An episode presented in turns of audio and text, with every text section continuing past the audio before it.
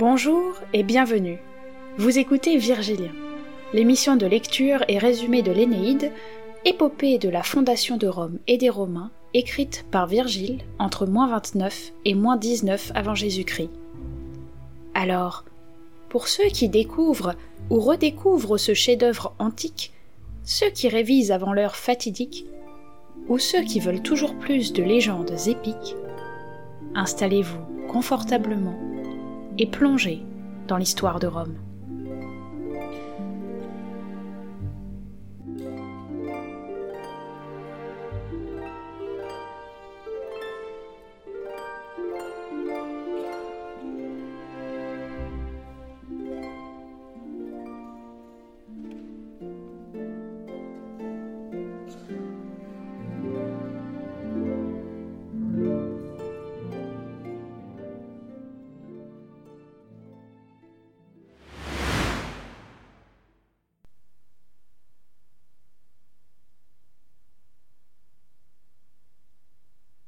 Livre 2 Partie 1 Le récit de la chute de Troie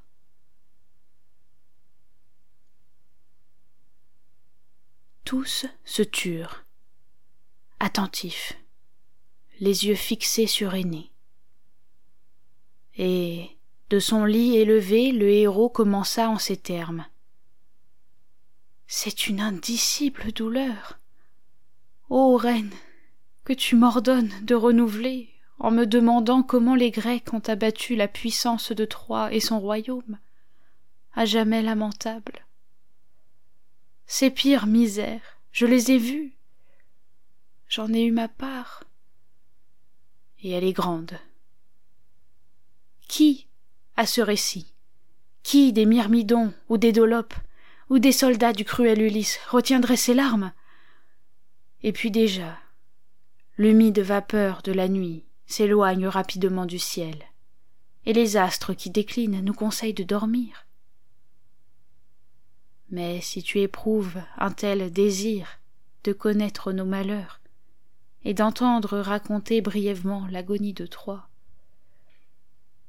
bien que ces souvenirs me fassent horreur et que mon âme en ait toujours fui les funèbres images,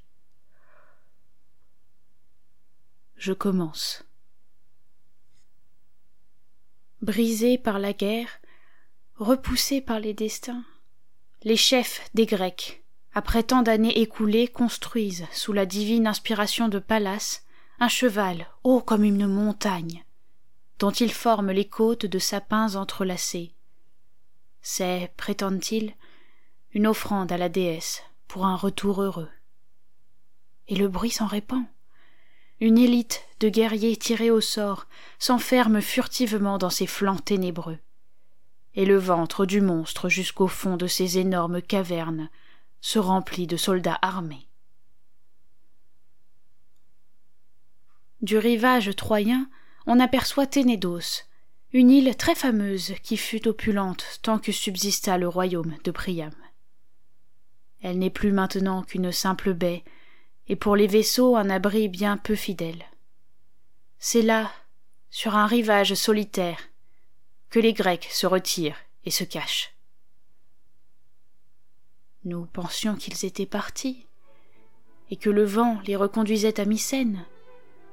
Toute la Troade se libère de la longue et lugubre oppression. On ouvre les portes, c'est une joie de sortir, de visiter le camp des Grecs, son emplacement désert, le rivage abandonné.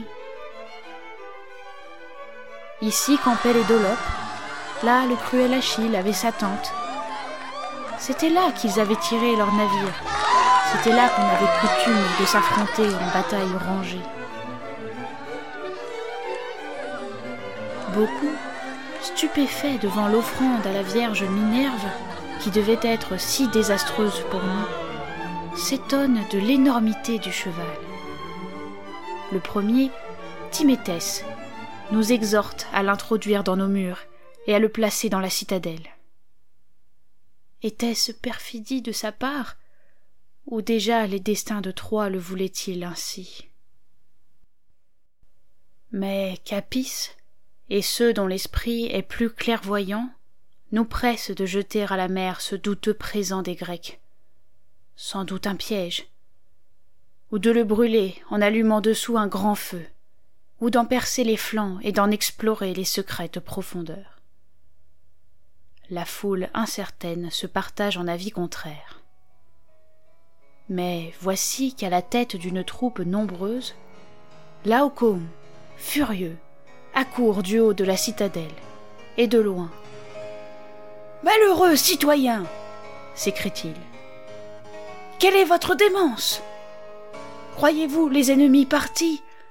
Pensez-vous qu'il puisse y avoir une offrande des Grecs sans quelque traîtrise? Est-ce ainsi que vous connaissez Ulysse? Ou des Achéens se sont-ils enfermés et cachés dans ce bois? Ou c'est une machine fabriquée contre nos murs pour observer nos maisons et pour être poussée d'en haut sur notre ville? Ou elle recèle quelque autre piège. Ne vous fiez pas à ce cheval troyen. Quoi qu'il en soit, je crains les Grecs, même dans leur offrande aux dieux. À ces mots, de toute sa force, il a lancé une énorme javeline sur le flanc de l'animal et sur son ventre aux planches bombées. Elle s'y est fixée en vibrant. Sous ce coup, le ventre a résonné et ses profondes cavités ont rendu un gémissement. Sans les arrêts des dieux, ah, sans notre aveuglement, il nous eût poussés à porter le fer dans ses repères d'argien. Trois seraient aujourd'hui debout et tu te dresserais encore de toute ta hauteur, citadelle de Priam. Voici cependant que des pâtres troyens traînent à grands cris vers le roi un jeune homme, les mains liées derrière le dos, un inconnu qui s'était présenté volontairement à eux pour cette machination et pour ouvrir aux Grecs les portes de Troie de lui et préparé aussi bien à soutenir son rôle de traître qu'à tomber sous une mort certaine. Le désir de le voir fait accourir de tous côtés la jeunesse troyenne, qui s'attroupe autour de lui. Et c'est à qui insultera le captif. Écoutez maintenant les embûches des Grecs. Et d'après ce seul homme que j'accuse, apprenez à les connaître tous confondu, désarmé, dès qu'il fut là sous nos regards, et que ses yeux eurent fait le tour des rassemblements phrygiens. Hélas, dit-il, quelle est la terre, quels sont les flots qui peuvent me recevoir? Que me reste-t-il enfin dans ma misère, à moi, qui n'ai plus nulle part de place chez les Grecs, et dont les Dardaniens irrités veulent le supplice et le sang. Cette plainte a retourné les âmes. L'emportement est tombé, et nous l'encourageons à parler. Quelle est sa race? Que nous apporte-t-il? De quelle révélation peut-il espérer le salut maintenant qu'il est pris? Son épouvante l'a quitté, et il répond. Je t'avouerai tout, Ô roi. Quoi qu'il en puisse advenir, je ne te dissimulerai rien. Et d'abord, je suis grec, je ne le nie pas. Si la fortune a fait de Sinon un malheureux, elle ne fera pas de lui, dans son acharnement, un menteur et un fourbe. Peut-être euh, le nom d'un homme qui se nommait Palamède descendant de Bélus. Sa gloire et sa renommée sont-ils venus à tes oreilles? Ce Palamède, coupable seulement d'avoir voulu la paix, et que sur une fausse accusation de trahison, sur des dénonciations abominables, les Grecs envoyèrent à la mort. Ils le pleurent aujourd'hui qu'il est privé de lumière. C'est à lui que mon père, qui était pauvre, me donna comme compagnon, uni d'ailleurs par les liens du sang, lorsqu'il m'envoya combattre ici dès les premières années de la guerre. Tant que son autorité fut intacte et que l'on comptait avec lui dans les assemblées des rois, nous aussi, nous eûmes du renom et de l'honneur. Mais depuis que par la haine du perfide Ulysse, tout ce que je dis est bien connu. Il a quitté la terre. Je traînais ma vie déchue dans l'obscurité et le deuil. Et je m'indignais en moi-même du malheur de mon ami qui était innocent. Ah. Fou que j'étais. Je ne sus pas me taire. Si l'occasion s'en présentait, si jamais je revenais vainqueur dans Argos, ma patrie, je promis que je serais son vengeur. Et mes paroles me suscitèrent d'âpres haines.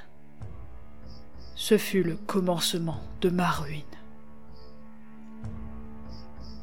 Ulysse ne cessa de m'épouvanter par de nouvelles accusations. Il semait dans la foule des paroles ambiguës. Et conscient de son crime, il cherchait des armes contre moi. Il n'eut pas de repos que son ministre Calcas. Ah.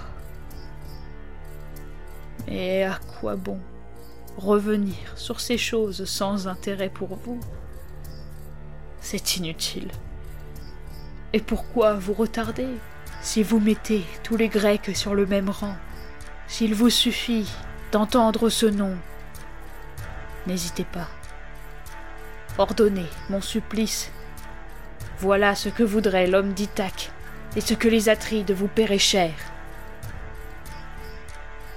Mais alors, nous brûlons de l'interroger et d'éclaircir les choses, ignorant tous les artifices, toute la scélératesse des Grecs. Il poursuit en tremblant, et l'hypocrite nous dit Plus d'une fois, les Grecs ont eu le désir de préparer leur fuite, d'abandonner Troie, de renoncer à une longue guerre qui les épuisait. Ah, plutôt Dieu qu'ils l'eussent fait. Mais au moment où ils se disposaient à partir, l'âpre tempête leur fermait les flots et l'austère les épouvantait.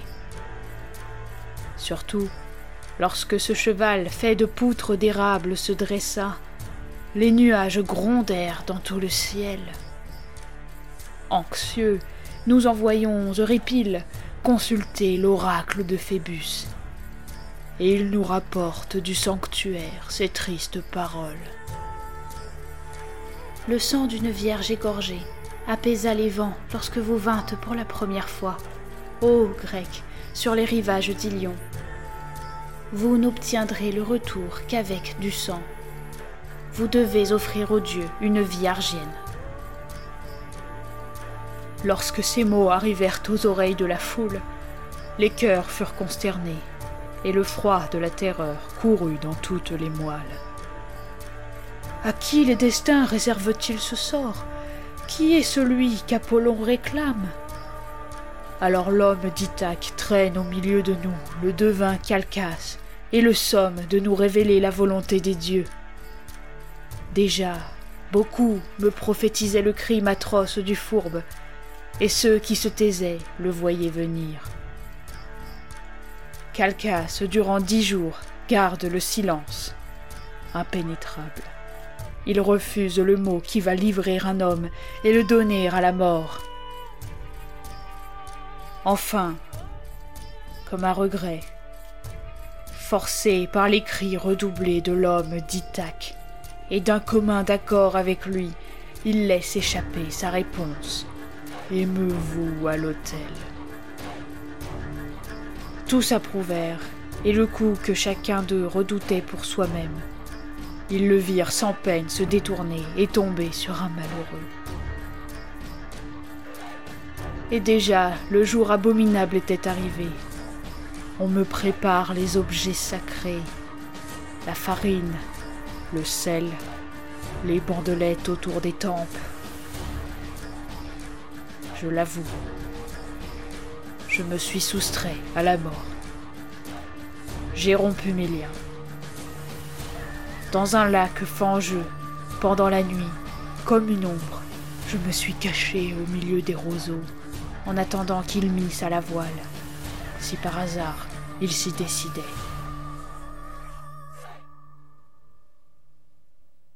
Il ne me reste plus aucune espérance de revoir ma vieille patrie, ni mes douze enfants, ni mon père que je désirais tant retrouver. Peut-être leur feront-ils payer ma fuite, et laveront-ils ma faute dans le sang de ces infortunés. C'est pourquoi les dieux d'en haut, par les puissances divines qui savent la vérité, parce qu'il y a encore chez les mortels de justice inviolée. Je t'en supplie, aie pitié de si grandes épreuves, aie pitié d'un cœur qui ne les méritait pas. À ces larmes, nous lui donnons la vie. Nous lui donnons même de la pitié. Le premier, Priam, ordonne de détacher ses mains étroitement enchaînées, et lui dit amicalement Qui que tu sois, de ce moment, oublie les Grecs. Ils sont perdus pour toi.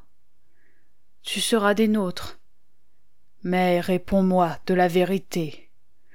Dans quelle intention ont-ils construit ce cheval énorme et monstrueux? Qui l'a conseillé?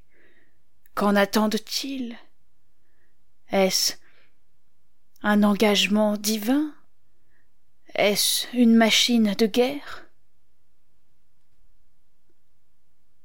À ces mots, le jeune homme, tout armé de ruses et d'artifices grecs, leva vers le ciel les paumes de ses mains désenchaînées. Je vous prends à témoin, dit-il. Feux éternels, vous et votre inviolable puissance. Je vous prends à témoin, autels et glaives de mort que j'ai fuis, bandelettes des dieux que j'ai portés comme victimes. Les lois divines m'autorisent à rompre mes engagements sacrés avec les Grecs. Elles m'autorisent à haïr ces hommes et à produire au grand jour tout ce qu'ils cachent. Je ne suis tenu par aucune loi de mon pays. Toi seulement, ville de Troie, sois fidèle à tes promesses, et garde-moi ta parole, si je te dis la vérité, et si je m'acquitte envers toi grandement. Tout l'espoir des Grecs, toute leur confiance dans leur entreprise guerrière se sont toujours appuyés sur le secours de Pallas. Mais du jour où le fils impie de Tidée et cet inventeur de crimes, Ulysse, ont entrepris d'arracher du temple consacré le fatal palladium, où, après avoir égorgé les gardiens de la haute citadelle, ils ont saisi la sainte image, où de leurs mains sanglantes ils ont osé toucher les bandelettes virginales de la déesse. De ce jour, l'espérance des Grecs s'en allait, s'effondrait. Leur force était brisée, et l'esprit de la déesse se détournait d'eux. Ils ne pouvaient se tromper au prodige significatif que leur donna la tritonienne. À peine sa statue fut-elle placée dans le camp que de ses yeux grands ouverts et fixes jaillirent des étincelles et des flammes. Ses membres se couvrirent d'une âcre sueur, et trois fois du sol chose merveilleuse. Elle bondit elle-même avec son bouclier et sa lance frémissante. Aussitôt, Calcas prédit qu'il faut s'embarquer et fuir, que Pergame ne peut être anéanti sous les coups des Argiens, s'ils ne retournent à Argos chercher des auspices, et s'ils n'en ramènent la faveur divine que dans leur première traversée ils avaient apporté avec eux sur leur navire recourbé. Maintenant, ils n'ont, au souffle des vents, regagné Mycène, leur patrie, qu'afin d'y préparer des armes et des dieux qui les accompagnent. Ils repasseront la mer, et vous les reverrez à l'improviste. C'est ainsi que Calcas interprète les présages. Sur son conseil, comme expiation de leur triste sacrilège, pour remplacer le palladium, pour réparer l'outrage à la divinité. Ils ont construit cette effigie. Calcas a voulu qu'ils en fissent une énorme masse, et que cette charpente s'élevât jusqu'au ciel, et qu'ainsi elle ne pût entrer par vos portes, ni être introduite dans vos murs, ni replacer le peuple de Troie sous la protection de son ancien culte. Si vos mains profanaient cette offrande à Minerve, oh, que les dieux tournent plutôt ce présage contre Calcas lui-même.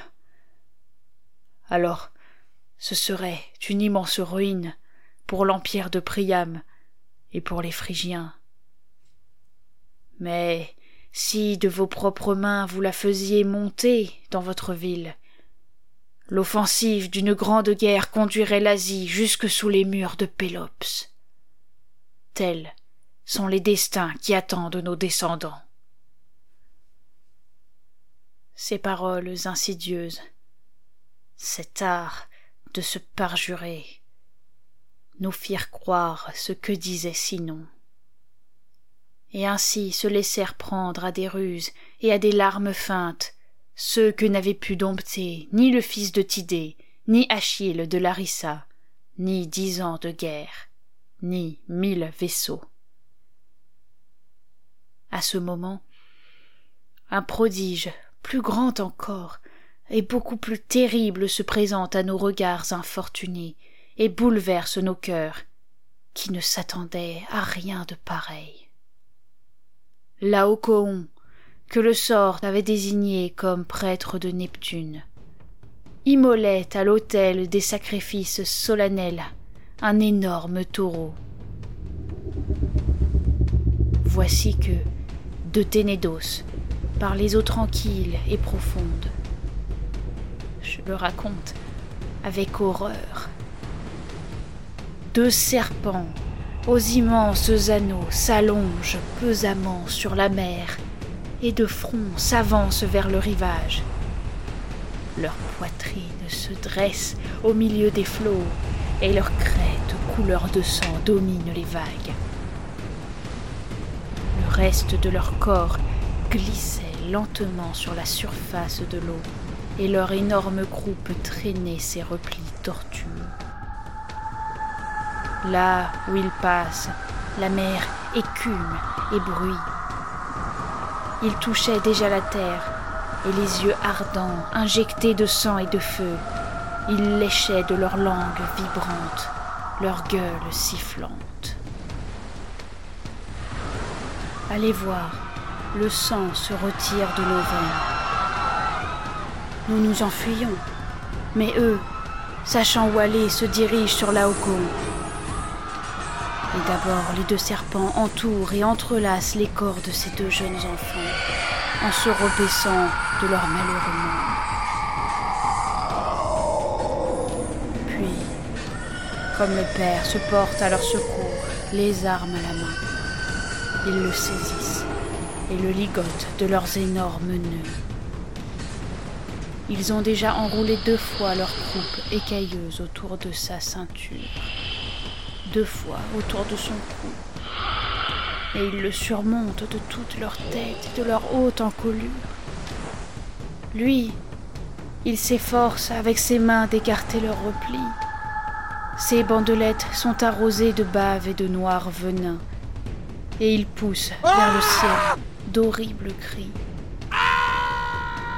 Ainsi mugit le taureau blessé quand il s'échappe de l'autel et secoue de sa nuque la hache mal assurée.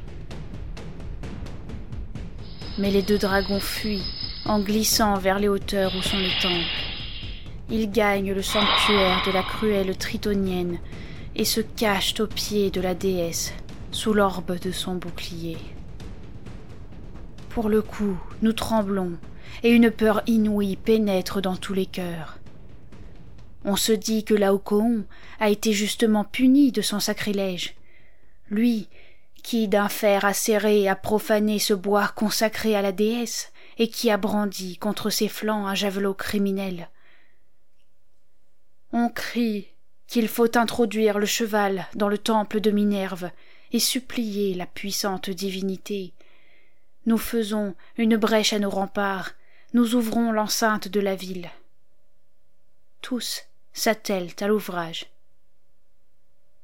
On met sous les pieds du colosse des roues glissantes, on tente à son cou des cordes de chanvre. La fatale machine franchit nos murs, grosse d'hommes et d'armes. Alentour, jeunes garçons et jeunes filles chantent des hymnes sacrés, joyeux de toucher au câble qui la traîne. Elle s'avance, elle glisse, menaçante jusqu'au cœur de la ville. Oh, patrie Oh, Ilion Demeure des dieux, rempart dardanien illustré par la guerre. Quatre fois le cheval heurta le seuil de la porte, et quatre fois son ventre rendit un bruit d'armes.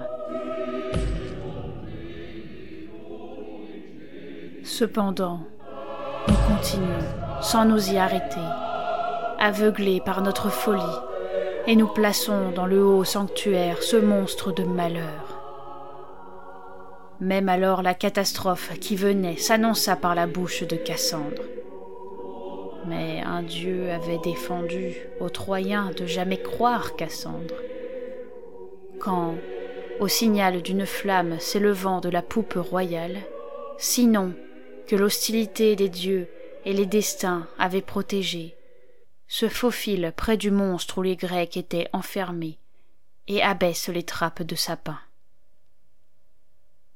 Le cheval qui s'ouvre les rangs à l'air libre, et de ces cavernes de bois sortent allègrement en se laissant glisser le long d'une corde avant tous les autres, les chefs, Tessandrus et Stélénus, le féroce Ulysse, Acamas et Thoas, le petit-fils de Pélée, Néoptolème, Macaon et Ménélas, et l'inventeur de cette embûche, Épéus. Ils envahissent la ville, ensevelis dans le sommeil et le vin. Les sentinelles sont égorgées, les portes ouvertes, et ils y reçoivent leurs compagnons et rassemblent les troupes complices. C'était le moment où le premier sommeil commence pour les hommes aux durs soucis, et, par un bienfait divin, insinue en eux son extrême douceur. Voici qu'en songe, il me sembla que j'avais près de moi, sous mes yeux, désolé, Hector. Il répandait des flots de larmes, il était comme naguère lorsque le char le traînait tout souillé d'une poussière sanglante, les pieds traversés de courroies et gonflés. Misère de moi. Dans quel état il se trouvait? Comme il était différent de cet Hector que je vois encore revenir vêtu des dépouilles d'Achille, où la flamme phrygienne au poing incendiait les vaisseaux grecs la barbe hideuse, les cheveux collés par le sang. Il portait toutes les blessures dont il avait été criblé autour des murs de sa patrie. Alors, pleurant moi-même, et avant qu'il parlât, il me sembla que je l'appelais et lui disais ces paroles de douleur. Ô lumière de la Dardanie, le plus ferme espoir des Troyens, pourquoi nous as-tu fait si longtemps attendre? Hector, tant désiré, de quelle rive viens-tu? Comme nous te revoyons après tant de funérailles de tes compagnons, et toutes les épreuves subies par ton peuple et ta ville si fatiguée.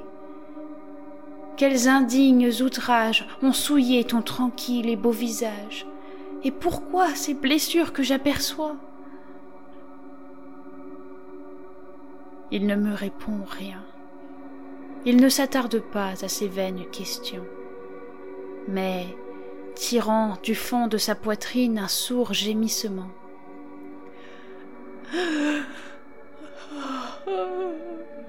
Hélas, fuis, me dit-il. Fils d'une déesse, sauve-toi de cet incendie. L'ennemi tient nos murs, Troie s'écroule de toute sa hauteur. On a fait assez pour la patrie et pour Priam. Si un bras pouvait défendre Pergame, certes le mien l'eût défendu.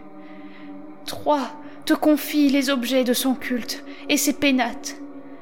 Fais-en les compagnons de tes destins et cherche-leur des remparts, de puissants remparts que tu fonderas enfin après avoir couru les mers.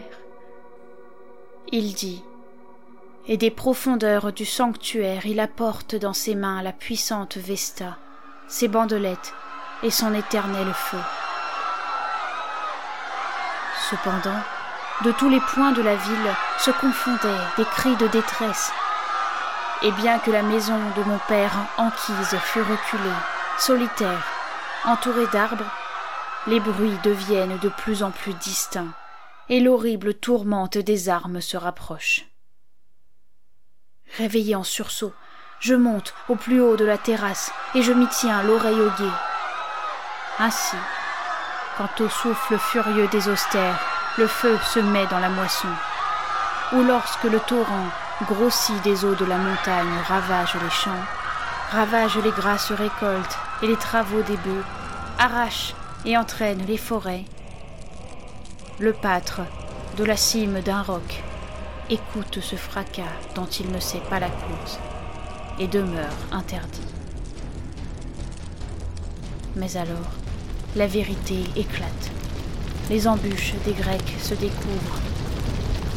Déjà la vaste maison de Déiphobe s'effondre sous les flammes. Et déjà, tout près, celle du Calégon prend feu. Les lointains flots du cap Sigé reflètent l'incendie. Les clameurs des hommes retentissent, mêlées à l'appel éclatant des trompettes. Hors de moi, je saisis mes armes. Je ne sais pas à quoi elles me serviront, mais je brûle de rassembler une poignée d'hommes et avec mes compagnons de courir à la citadelle. La colère et la fureur précipitent ma résolution, et je songe qu'il est beau de mourir sous les arbres. Et voici que Panthus, échappé aux traits des Achéens, Panthus, fils d'Autrice et prêtre d'Apollon au temple de la citadelle, chargé des objets sacrés et de nos dieux vaincus, et traînant par la main un enfant, son petit-fils, accourt éperdu vers notre maison. Où en est notre salut, Panthus En quel état avais-je trouvé la citadelle? J'avais à peine prononcé ces mots qu'il me répondit en gémissant. Ah, c'est le dernier jour de la Dardanie. C'est l'heure inéluctable. Il n'y a plus de Troyens, il n'y a plus d'Ilion. L'immense gloire de Troie a vécu. Jupiter, sans pitié, a tout transporté à Argos. Les Grecs sont les maîtres de la ville en flammes. Le monstrueux cheval, debout au milieu de nos murs, vomit des hommes armés, et sinon, vainqueur, nous insulte et répand l'incendie. Par nos portes ouvertes à deux battants, il en vient autant de milliers qu'il en est venu jadis de la grande Mycène. D'autres occupent en armes les rues étroites et nous y opposent une barrière de fer hérissée, de pointes étincelantes, prêtes à donner la mort. C'est à peine si les premières sentinelles des portes risquent le combat et résistent dans les ténèbres. Ces paroles du fils d'Autrice et la volonté des dieux m'emportent au milieu des flammes et des armes, là où m'appelle la sauvage Érynie et le tumulte et les clameurs qui montent jusqu'au ciel. Ripé, Épitus, si grand à la guerre, Hypanis et Dimas, que la clarté de la lune offre à mes yeux, se joignent à moi, se groupent à mon côté, et aussi le jeune Coreb, fils de Mygdon. Il était venu par hasard, tout récemment, à Troie, enflammé d'un fol amour pour Cassandre. Et gendre futur, il apportait des secours à Priam et aux Phrygiens. Le malheureux, qui ne sut pas entendre les inspirations prophétiques de sa fiancée. Quand je les vois réunis, malgré toute leur ardeur pour le combat, je leur adresse ces mots. Jeunes gens, cœur vainement héroïque, si vous avez le ferme désir de me suivre, moi qui suis décidé à tout, vous voyez l'état où la fortune nous réduit. Nos temples et nos autels sont désertés par tous les dieux qui maintenaient cet empire debout. Vous venez au secours d'une ville embrasée. Mourons. Jetons-nous au milieu des armes. L'unique salut des vaincus est de n'espérer aucun salut. C'est ainsi que l'ardeur de ces jeunes hommes se changea en fureur. Alors, des loups ravisseurs dans l'ombre noire, quand l'insatiable rage de leur ventre les chasse en aveugle, et que leurs petits laissés au gîte attendent la gueule sèche. Alors, à travers les traits, à travers les ennemis, nous marchons à une mort certaine, et nous suivons le chemin qui mène au cœur de la ville. La nuit noire vole autour de nous et nous enveloppe de son ombre. Quelle parole pourrait dépeindre cette nuit de massacre et ses funérailles Quelles larmes répondraient à nos malheurs Une ville antique s'écroule, dont l'empire avait duré tant d'années. Des milliers de cadavres jonchent ces rues, ces demeures, les saints parvis des dieux. Ce ne sont pas seulement les Troyens qui tombent payant de leur sang leur résistance. Parfois aussi le courage rentre au cœur des vaincus, et les Grecs vainqueurs sont abattus. Partout la cruelle désolation, partout l'épouvante et toutes les faces de la mort.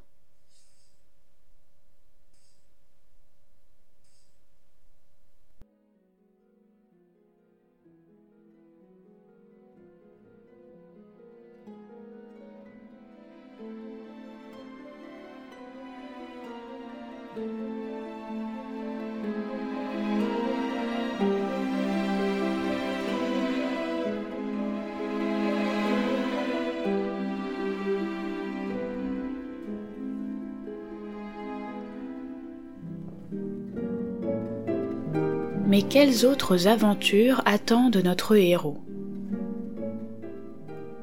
Ce podcast est une création d'Agathe Pellerin. N'hésitez pas à vous abonner, à partager avec vos amis ou à laisser un commentaire sur la page Facebook ou Instagram. C'est comme cela que je peux améliorer le podcast pour vous fournir une meilleure expérience d'écoute. Et la semaine prochaine, nous en apprendrons plus sur ce qui est arrivé à Aîné et à ses compagnons depuis que le cheval de Troie a franchi les murs de la ville de Priam.